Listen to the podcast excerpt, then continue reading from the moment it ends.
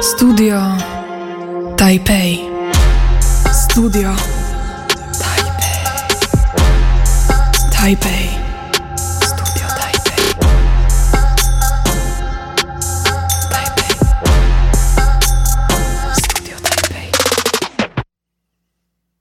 Dzień dobry, z Spornego Tajpej pozdrawia Rysiek Zalski. Dzisiaj będzie o ruchach na światowej szachownicy, czy mamy zimną wojnę, czy też może nie i jak przebiegło ostatnie spotkanie w, w, w weekend e, przywódców azjatycko, azjatyckich i amerykańskiego i czy było to przełomowe. Jak obecnie wygląda sytuacja w Azji? Mianowicie mieliśmy niedawno paradę w Korei Północnej. Pod koniec lipca rosyjski minister obrony narodowej Szojgu pierwszy raz od, od e, dawna tak wysokiej rangą urzędnik, właściwie od rozpadu ZSRR, odwiedził KRLD. Odwiedziła także KRLD chińska delegacja, pierwsza od wirusa z Wuhan. Goście z Rosji i z Chin obejrzeli koreańską wystawę sprzętu wojskowego, w tym pocisków zdolnych do przenoszenia głowic jądrowych. Przedtem oba te kraje dystansowały się od koreańskiej broni jądrowej, to już minęło. Potem obejrzeli paradę w centrum miasta, nie tylko oni, także córka Kim Jong-una. Tata i córka byli rozluźnieni, zadowoleni z życia, tata pewien siebie i pełen uśmiechów. I tak cała koreańsko-chińsko-rosyjska trójka salutowała nowością północno-koreańskiego przemysłu zbrojeniowego. Powierzchownie wygląda to wszystko jak kwitnąca współpraca trzech antyzachodnich dyktatur. I co na to Zachód? Otóż teraz powiem krótko o dwóch krajach, które tutaj będą odgrywały główną rolę. Mianowicie Chiny są głównym problemem bezpieczeństwa dla Japonii, która ma różne, tak naprawdę Chiny mają spory z Japonią dotyczące między innymi właśnie wysp Senkaku lub Diaoyu, zależy jak się nazywać, które są w tej chwili administrowane przez Japonię. Dla Japonii bardzo by chciał ten kraj zbliżyć do siebie właśnie Koreę Południową, ponieważ zależy im, żeby razem przeciwstawiali się agresji z, z Chin. I y, władze japońskie nie bardzo są z tego zadowolone, że Koreańczycy nie są do tego zbytnio skłonni. Z drugiej strony jest tak między innymi dlatego, bo Korea Południowa nie ma żadnych właśnie roszczeń, znaczy problemów terytorialnych z, z Chinami i dlatego nie jest to dla nich aż taki problem. Ze strategicznego punktu widzenia jednak oba kraje by zyskały, gdyby współdziałały razem ze swoim e, potężnym sąsiadem. I teraz chcę kilka takich uwag poświęcić. Wiele mówi się w, w różnych, eksperci zastanawiają się, czy mamy obecnie zimną wojnę, czy też nie. I wbrew ogólnej opinii, ja obecnie mówi się o tej za, za zimnej wojnie Wydaje mi się, że tak nie do końca jest. Wówczas zdecydowanie istniały wyraźnie, były zarysowane podziały. To znaczy mieliśmy dobrego glinę i złego glinę. I nie bardzo współpracował Zachód, e, nie bardzo, nieładnie było, że tak powiem, ekspertom czy różnym politykom być po stronie e, e, Związku Radzieckiego, prawda? Dzisiaj mamy trochę inaczej, bo wielu czołowych i także niższych rangą polityków, ekspertów lub ich rodziny są zaangażowane w konsultowanie na chińskim rynku. To, to, to pomaga rozmyć tą odpowiedzialność i ten podział. Mamy także ogromne korporacje, które dyktują na Zachodzie politykę rządów. Widzę na przykład przemysł samochodowy w Niemczech czy Wall Street w Stanach Zjednoczonych.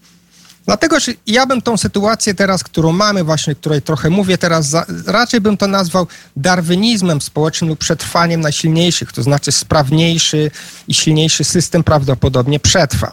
Teraz dlaczego o tym wszystkim mówimy? Bo w ostatni weekend y, było dosyć ważne spotkanie w Stanach Zjednoczonych, bo wygląda na to właśnie, że te kraje, y, dyktatury różne, y, rosyjsko-koreańska, chińska, dobrze się trzymają i z, razem się przeciwstawiają Zachodowi. Otóż dotychczas te kraje właśnie Korea, Japonia były raczej sobie wrogie, dlatego o nich cały czas mówię. Ten weekend był dlatego tyle przełomowy, że oba kraje, przedstawiciele obu krajów, premier i prezydent, udali się do Stanów Zjednoczonych, do Camp David i spotkali się z Joe Bidenem. I teraz, jak twierdzi jeden z amerykańskich obserwatorów, teraz będzie kilka cytatów, Kurt Campbell, bardzo znana osoba w kwestii właśnie e, stosunków amerykańsko-azjatyckich, on określił te miesiące poprzedzające spotkanie jako bardzo przełomowe. Tutaj zacytuję też teraz polskiego eksperta, Łukasz Kobierski, szef think tanku Instytut Nowej Europy, opisuje na Twitterze to wszystko tak, że przyjęto po tym spotkaniu w Camp David trzy dokumenty, tak zwany duch Camp David, zasady Camp David i zobowiązanie do konsultacji. Czyli będą to coroczne spotkania między przywódcami, łącznie z ministrem spraw zagranicznych, obrony, finansów, będzie pogłębiona wymiana informacji. Znowuż inny ekspert polski, politolog i nauczyciel akademicki Tomasz Bortkiewicz mówi także na Twitterze, że będzie ustalona trójstronna gorąca linia oraz zapewnienie bezpieczeństwa gospodarczego. To jest dosyć ciekawa rzecz, ma mianowicie być uruchomiony program wczesnego ostrzegania o niedoborach i łańcuchach dostaw. Ma to ewentualnie też umożliwić Stanom Zjednoczonym naciskanie na Republikę Korei, tak samo jak na Japonię, ze względu na ograniczenia w eksporcie do Chin. I teraz, czy wszystko jest rzeczywiście tak różowo? Czy ta Japonia i Korea tak bardzo się dogadały? Czy one rzeczywiście tak wspólnie starają się przeciwstawić Chinom? Otóż tutaj mamy bardzo ciekawą opinię. Znowuż na Twitterze twierdzi tym razem profesor Robert Kelly, na profesor politolog na Uniwersytecie Narodowym w Busan w Korei.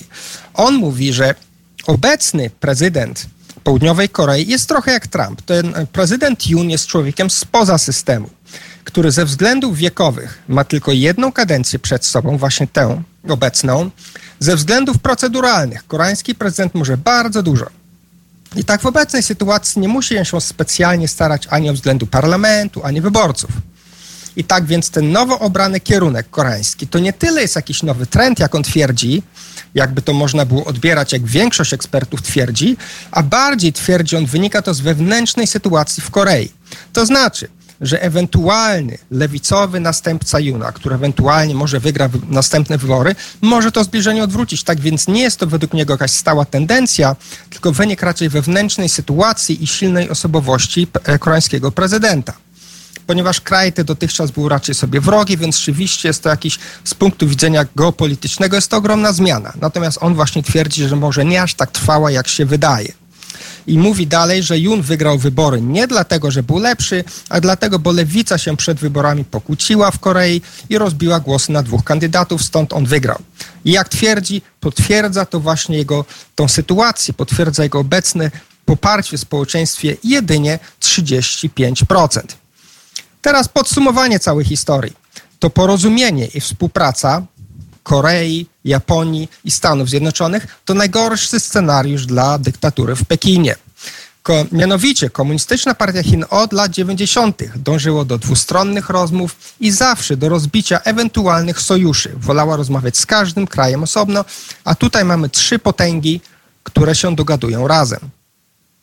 I tak więc z punktu widzenia Xi Jinpinga obecne postępowanie Zachodu tak jak on to widzi, to są dokładnie te same elementy, które doprowadziły do agresji Putina na Ukrainę. To znaczy on się czuje osaczony, widzi, że NATO otwiera swoje przedstawicielstwo w Japonii, że jego dwaj sąsiedzi współpracują ze Stanami Zjednoczonymi, widzi co chwila nowe ćwiczenia, widzi e, kandydata na prezydenta e, Tajwanu e, Lai, który odwiedza, który odwiedza Stany Zjednoczone tam, tam w trakcie przelotu do Ameryki Południowej. Także z jego punktu widzenia to wszystko wygląda jak jakiś spisek przeciwko Chinom.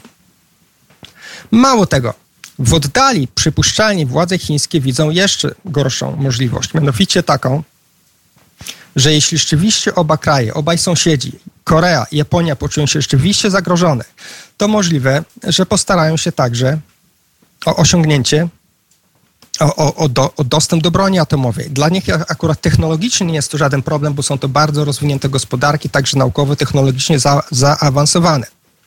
Jak na razie jedynie Korea przepraszam, jak na razie jedynie właśnie e, takim największym graczem, jeśli chodzi o broń atomową w, w, regionie są, są Chiny. No i jeśli Korea Południowa i Japonia miałyby takie, takie możliwości, to jest to duża zmiana dla Chin. Dlaczego ostatniego weekendu nie traktuję ja osobiście jako takiego wielkiego zwycięstwa? Z innych powodów niż cytowany przed chwilką właśnie profesor Robert Kelly, natomiast ja uważam, że to wszystko, jak tak mówiłem wcześniej, to jest jedynie reakcja na działanie, e, na działanie e, władz w Pekinie. To znaczy, ja uważam, że czas na działanie to był dekadę temu. A wówczas co robił prezydent Obama? On jako jedyny zachodni przywódca pozwolił się podczas spotkania bodajże G20 w Pekinie gospodarzom wyprowadzić z Air Force One tylnym wyjściem na lotnisku w Pekinie. Ewidentnie było to zachowanie poniżające ze strony gospodarzy. On znowuż, pełen uśmiechu, wierzył Xi Jinpingowi na słowo, że ten nie rozbuduje ani nie uzbroi wysp na Morzu Południowoazjatyckim, zwanym także Morzem Południowochińskim. Znowuż syn byłego wiceprezydenta Bidena wrócił z ojcem z Pekinu z kontraktem w chińskim funduszu inwestycyjnym. To wszystko działo się za poprzedniej administracji dwie administracje temu Obamy. I wspominałem tutaj przez chwilkę o tym Kurcie Campbellu, który jest właśnie takim, taką bardzo znaną osobą w tej branży kontaktów między Stanami Zjednoczonymi a Azją. I także on jest oczywiście przewodniczącym, szefem własnej firmy konsultingowej The Asia Group, czyli każdy praktycznie z nich. Wszyscy byli mniej lub bardziej zaangażowani przez całe lata w interesy z Chinami. I według mnie tej chwili to jest tak naprawdę za późno, bo czas na działanie był kiedyś, kiedy rzeczywiście Zachód był znacznie silniejszy. A teraz to jest takie gaszenie ognia trochę w jednym miejscu, trochę w drugim miejscu. Takie dosyć, jest, jest to raczej reagowanie na to, co, co robią Stany, e, przepraszam, Chiny. I teraz na samo zakończenie chcę powiedzieć, więc tak jak patrzymy na tą całą słabość, tak jak ja to odbieram Zachodu, no to jak w takim razie można rozmawiać z Komunistyczną Partią Chin? Otóż ja to widzę w ten sposób, że wzorem tutaj dla mnie jest poprzednia administracja Trumpa. Ludzie tego typu jak Trump, czy Steve Bannon, czy Matt Pottinger, którzy rzeczywiście radzili sobie z, władzami w Pekinie. Tutaj podam dwie anegdoty, żeby, żeby zobrazować, jak według mnie powinno się takie, tak, jak powinny mieć władze amerykańskie stosunek do władz w Pekinie. Mianowicie jest takie wideo na YouTube, o tym już kiedyś tu mówiłem, ale wspomnę jeszcze raz, bo warto, kiedy Donald Trump z żoną chodzą po zakazanym mieście i oprowadza ich Xi Jinping z żoną. I jest to nagrane, można to znaleźć w, w, na YouTubie, kiedy Donald Trump pyta się swojego gospodarza, mówi, ile lat, jak stara jest wasza kultura chińska, na co Xi Jinping odpowiada taki dumny 5 tysięcy lat, a Trump mówi, ale egipska ma 6 tysięcy lat, to jest chyba starsza od was, od waszej. I tak samo tutaj przytoczę Steve Bannon, który jest osobą bardzo kontrowersyjną, ale jest między innymi ojcem tego całego podejścia, tej całej zmiany do Chin, zmiany w podejściu do Chin. I jego kiedyś spytano o sankcje gospodarcze Trumpa, które nałożył na Chiny, bo kiedyś był to ogromny szok. A Steve Bannon powiedział, za mało, ja bym to wszystko potroił. I to byli ludzie, którzy według mnie w ostatniej chwili jeszcze rzeczywiście zaczęli bronić Zachód jakoś przed nadmiernym wpływem Chin. W tej chwili nie wiem, zobaczymy, czy to się uda. Ten ostatni weekend nie był chyba aż tak przełomowy, jak nam się wydaje. Na przyszły, na przyszły poniedziałek zapraszam serdecznie do rozmowy. Można zadawać pytania, będę wdzięczny w, w, komentarzach pod wideo. Zapraszam do rozmowy. Będzie wywiad z doktorem Michałem Boguszem, który no, znanym polskim ekspertem do spraw Chin, który obecny jest na Tajwanie od kilkunastu tygodni. Także jeśli ktoś chce, to proszę napisać, zadam pytanie. Będziemy rozmawiać właśnie o jego doświadczeniach, jego obserwacjach z Tajwanu. Dziękuję bardzo i pozdrawiam serdecznie. Studio Taipei. Studio Taipei. Taipei.